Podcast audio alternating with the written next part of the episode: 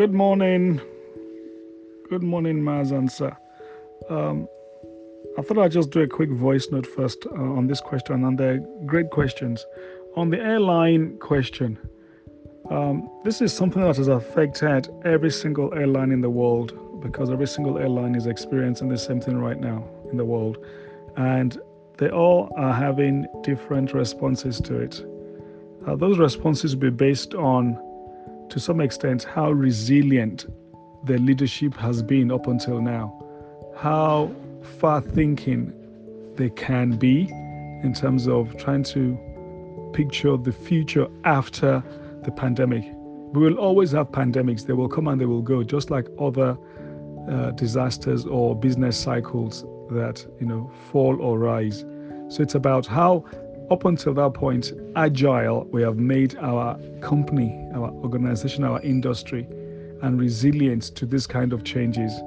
So if we have the right kind of people in there, then those leaders will not rush to getting rid of all their core staff that they need because to try and get them back after uh, when you've hit the bottom of the cycle and you're on your way back up it's very difficult to bring in train and develop that top talent again. Um, so you don't want to rush to do that. But uh, but airlines around the world are making their own decisions. And of course even with the ones we know in nigeria we will need to delve a bit more into the state of that airline at that time to be able to say whether or not when they took their decision whether it was the right one to do or not. But I do know that different airlines are doing different things. So, for instance, um, one in the Far East decided to, during the lockdown still, even before there was any flying going on, and the idea was to say that uh, they were offering people uh, that on a daily basis they would allocate, I think maybe, you know, a hundred thousand tickets for flights anywhere in the world, but they post-dated it for people to, you know, fly from around December of this year onwards. So during that time, and they said, and the way they pitched it was, we're trying to help, you know, our customers and help other parts of the world right now. So people could go onto their website, you know, sign up, and um, through some kind of um, whether it's lottery or just picking random winners or whatever, um, because they had a certain allocation that could get tickets per country um, you know, and you would you would then be able to book a ticket that you will not pay for. So it will be a free ticket, you know, to anywhere in the world, and they name eh, practically every country. And so you were basically going on their website, just putting your details on.